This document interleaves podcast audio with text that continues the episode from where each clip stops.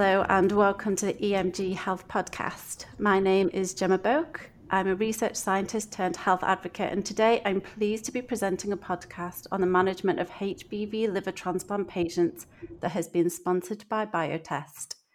In this episode, we'll be exploring the management of HBV liver transplant patients and discussing highlights from the International Liver Transplant Society's annual congress held in Istanbul in May 2022. Joining me for the discussion today are experts in the field of liver transplantation and presenters of the Biotest Industry Session on the management of HBV liver transplant patients at the ILTS Congress. It is my pleasure to introduce Professor Peter Schemmer, Chairman of General, Visceral and Transplant Surgery at the Medical University of Graz, Austria, Professor Patricia Burra, full professor of gastroenterology and head of the multivisceral transplantation unit at Padua University, Italy, and Professor Ramazan Idilman, professor of medicine at the Faculty of Internal Medicine, Ankara University, Turkey. Together, they will share their t- key takeaways from the ILTS Congress and discuss how to reduce patient risk after HBV liver transplantation. Welcome to the podcast. So let's start off talking about the ILTS Congress. Professor Schemmer, you've attended several ILTS congresses in the past.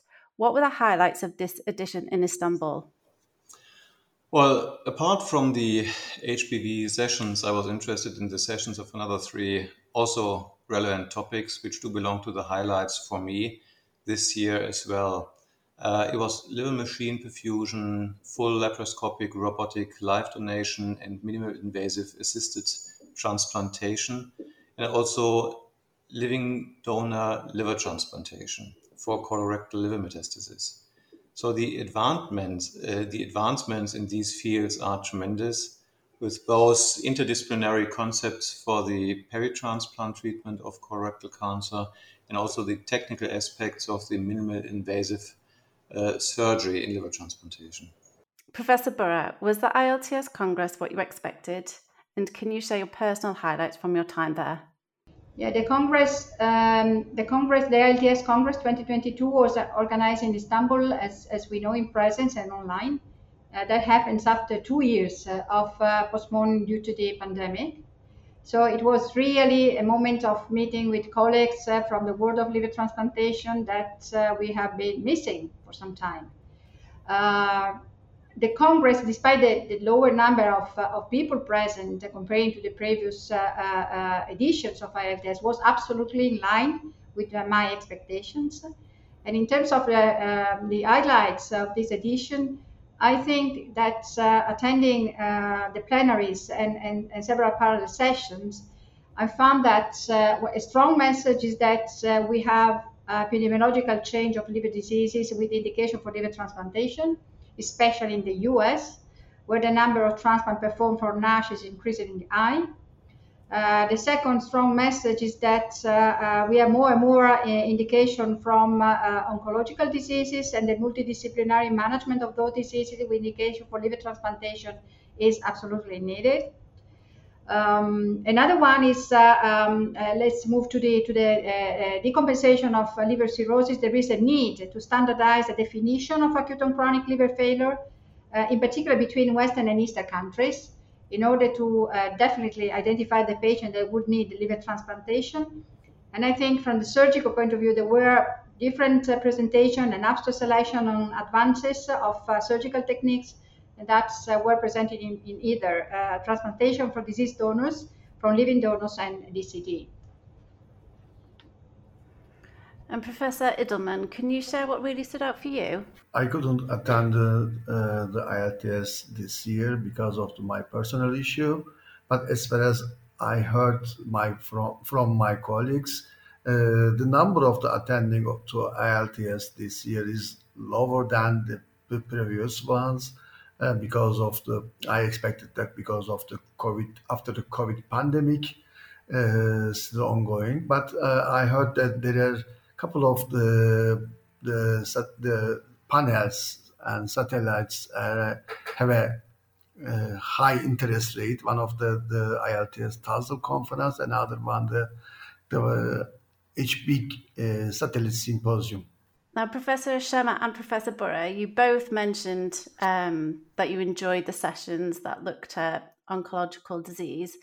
I expect this is aligned with your interest in HBV. Well, uh, I think there there's a number of, of uh, malign tumors that uh, also can be addressed adequately uh, in the field of liver transplantation. Uh, it's, it's not only HCC, of course, this is a major focus of uh, liver transplantation, but it's also other disease. Uh, and, you know, in the Scandinavian uh, countries, uh, also colorectal liver metastases seem to be a focus in this. And there are some new concepts that were convincingly presented during the Congress. Now, you were all presenters at the Biotest Industry session on the management of patients after HBV related liver transplantation. Professor Burra, can you share your thoughts on why this topic is so important at the moment and then outline the topics you covered during your speaker session? Yeah, certainly. So, this symposium was uh, really interesting. Uh, I saw that many people filled the room and where many others uh, went online. Uh, regarding uh, the, the, the, specific topic of my talk, uh, it concerned the modern use of uh, uh, immunoglobulins against hepatitis B for the prevention of HBV recurrence after liver transplant. And I pay particular attention to high risk categories, for example, patient with Delta co-infection and patient with hepatocellular carcinoma. Um, certainly, the, the, the available data confirm the best efficacy in the prevention of HBV reinfection from the use of immunoglobulins together with NUCs, a fact also uh, confirmed by a very recent meta-analysis that I presented. Uh, during my presentation, then reporting the data on the patient's uh, adherence to prophylaxis, which uh, improve over the years, passing from the intravenous, uh, intramuscular, and final subcutaneous administration of immunoglobulins, as well as the best perception in terms of quality of life and well-being by the patient. And lastly, uh, a fact that should not be underestimated, the cost of immunoglobulin was rediscussed, which is in fact an aspect that must be considered when choosing the method and the of the uh, administering the drug. And uh, uh I presented a recent study uh, that demonstrated that uh, indirect cost savings if the patient is able to self-administer immunoglobulins at home without the need for hospital access or the involvement of nursing staff. You mentioned that the cost can be reduced of using the immunoglobulins if patients can self administer at home. Is this something that people want to do? And do you think this is connected to improved patient adherence to treatment protocols? Uh, I believe that uh, we needed to, uh, to, to, find a balance between uh, uh, facilities, education, and, and self-administration that is related to any kind of drug. In this case, since we have three different routes of administration of immunoglobulins, the only one that the patient can manage on himself or herself is the subcutaneous administration. And that means uh, uh, that we needed to, to educate the patient how to do that. But once that is done, I think the patient is quite uh, uh, pleased uh, to stay at home and, and, to perform the administration on his or her own. Uh, but that said, the problem of adherence to medical treatment after transplantation is an issue, still an issue, since we have at least one between one third to, to even 50% of the patient that would not really follow completely uh, all the uh, information, all the suggestion, recommendation that we give to them related to the management of examinations, outpatient clinic, and, and, and, and drugs. Uh, Professor Schemmer, what topics did you discuss during the session, and why do you think this is important? Why is it important we open up conversation in these areas? Well, of course, we, we discussed many areas in, in the field of HBV and HCC. Um, well, during my presentation, for instance, uh, we have outlined the, the current status and standards on how to prevent the recurrence of HBV infection after liver transplantation. And we have, of course, defined the well known high risk patients and stressed the fact that uh, there is a role of uh, actually HBs antigen for the recurrence of HBV associated HCC. Um, but further, we, we discussed also whether the HBIGs could be discontinued after liver transplantation after some years. Uh, but uh, we agreed that there's no data on supporting a discontinuation of the HBIGs. Uh, there's no randomized controlled trials on that. And moreover, we, we, talked also about on how to apply the HBIGs, and Patrizia Burra just stated it uh, that there, of course, there are alternatives of the IV application, which is IM subcutaneously, which actually seems to be uh, equally effective uh, as, as, as long as the anti-HBs antigen level is above 100. And uh, maybe we can save some costs with it. And Professor Idilman, what did you share during the session? My task is how can we achieve best patient outcomes after HBV-related liver transplantation?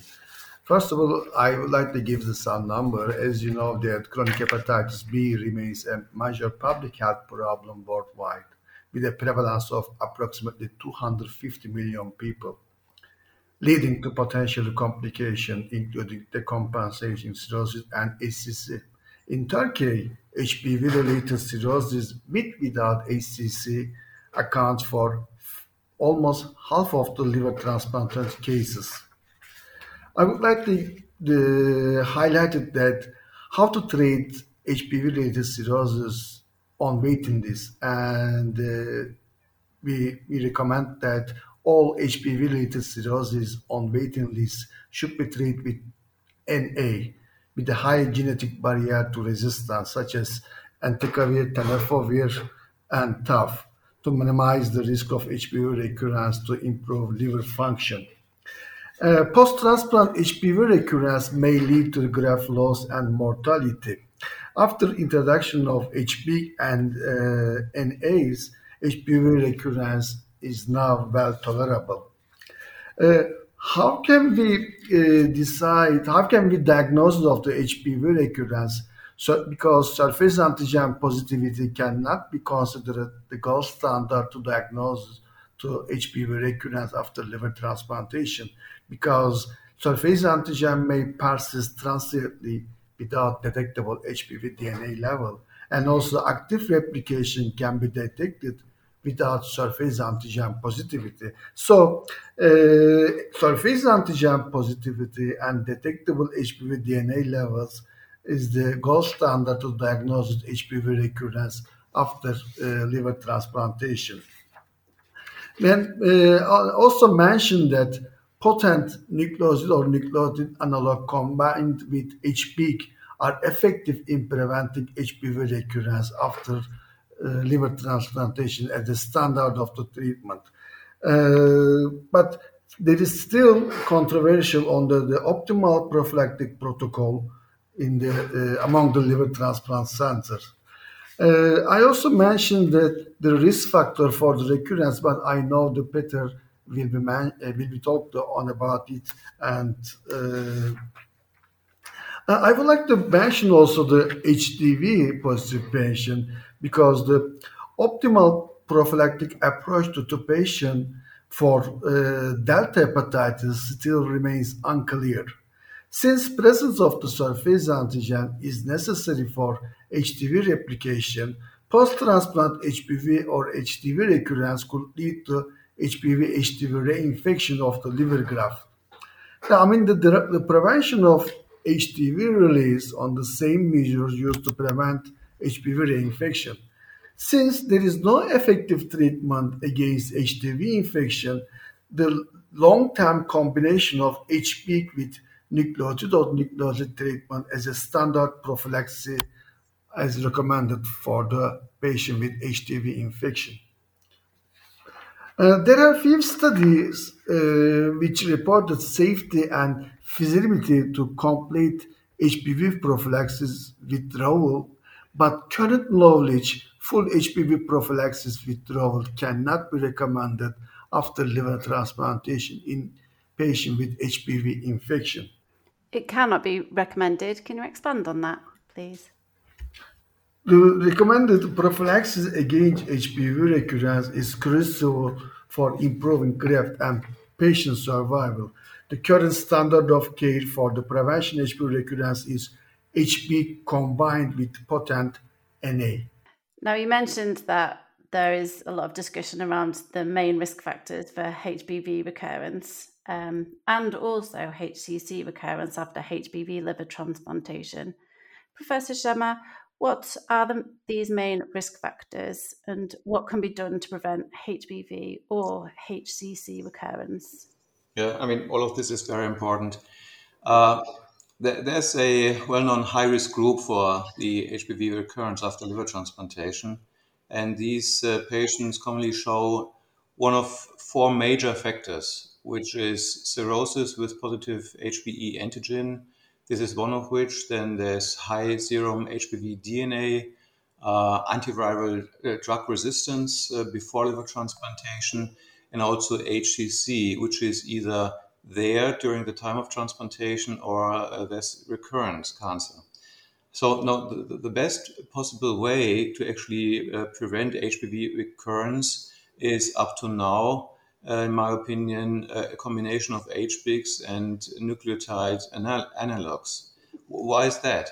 Uh, many reasons, including HCC recurrence. Now, let me come to HCC and HBs antigen. Uh, now we come to the risk factors for recurrence of HBV associated HCC.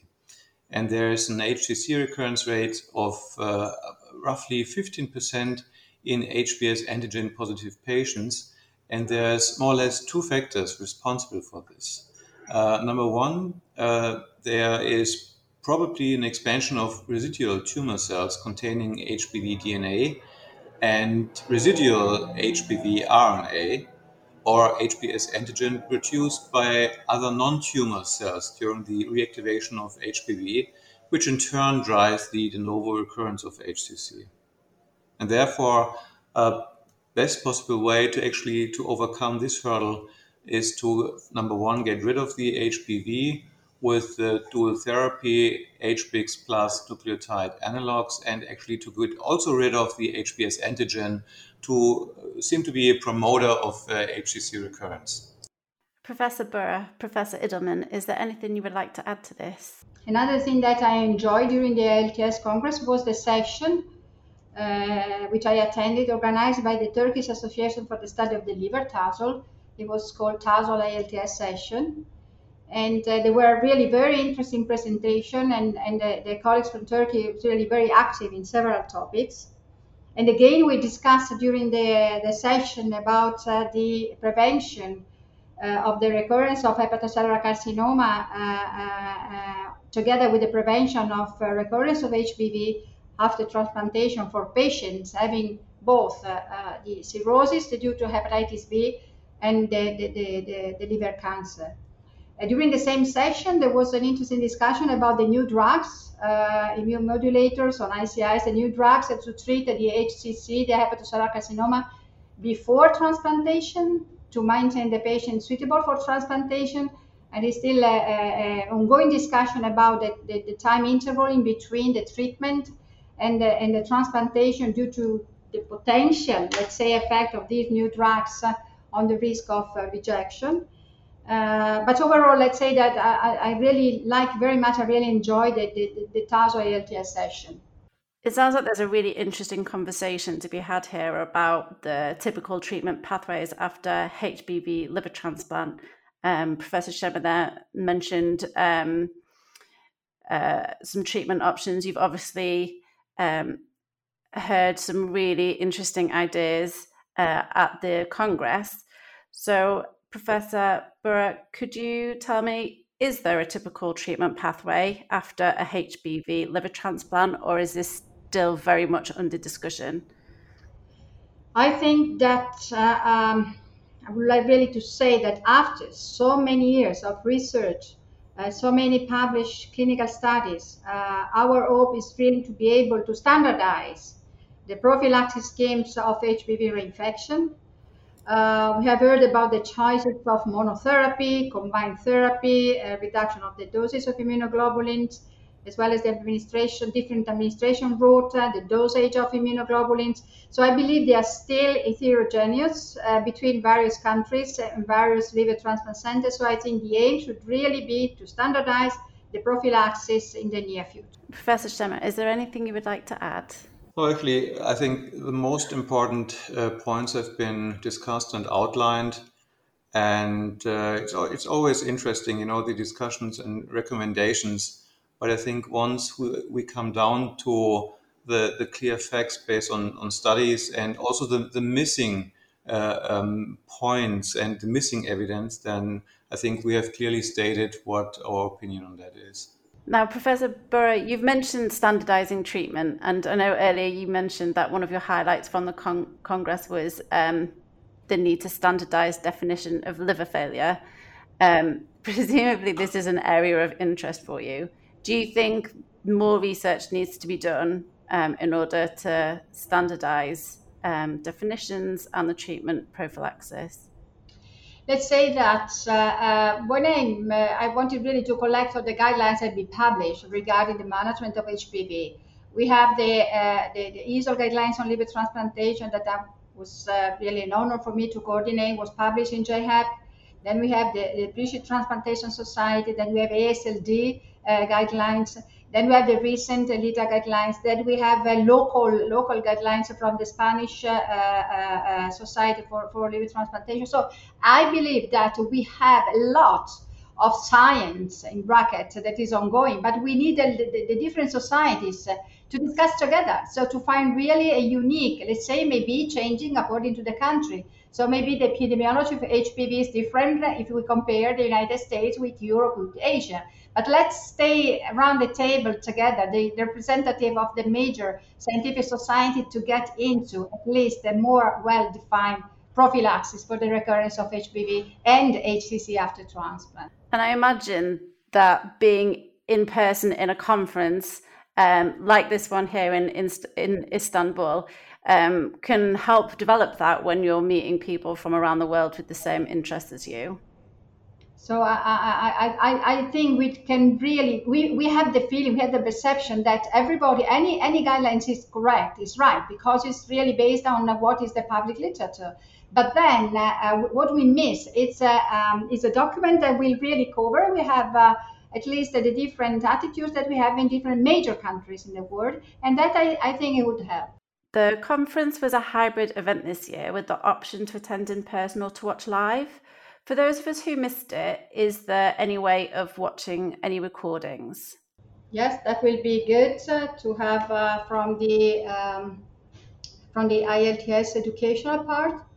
Uh, there is the home page, and probably in uh, in in three months' time will be available uh, to be watched from from there, and also on a personal level. Let's say that we can distribute the link uh, to our groups, uh, and uh, that will help the junior to follow the discussion. And dates for the diary next year. Do you know when and where the ILTS will take place? ILTS will be held in Rotterdam between 3 to 6 of May 2023. 3rd to, 3rd to the 6th of May 2023 in Rotterdam. Thank you all very much for joining me on this podcast. That's it for this episode. I hope you found today's discussion of the highlights from the ILTS Congress and our exploration of the management options for HBV liver transplant patients as informative as I did. Thank you to Professor Schemmer, Professor Burra, and Professor Idilman for your time and your insight. And if this episode interested you, you can subscribe wherever you listen to your podcasts so you don't miss the next one. Be safe and stay well. Bye for now.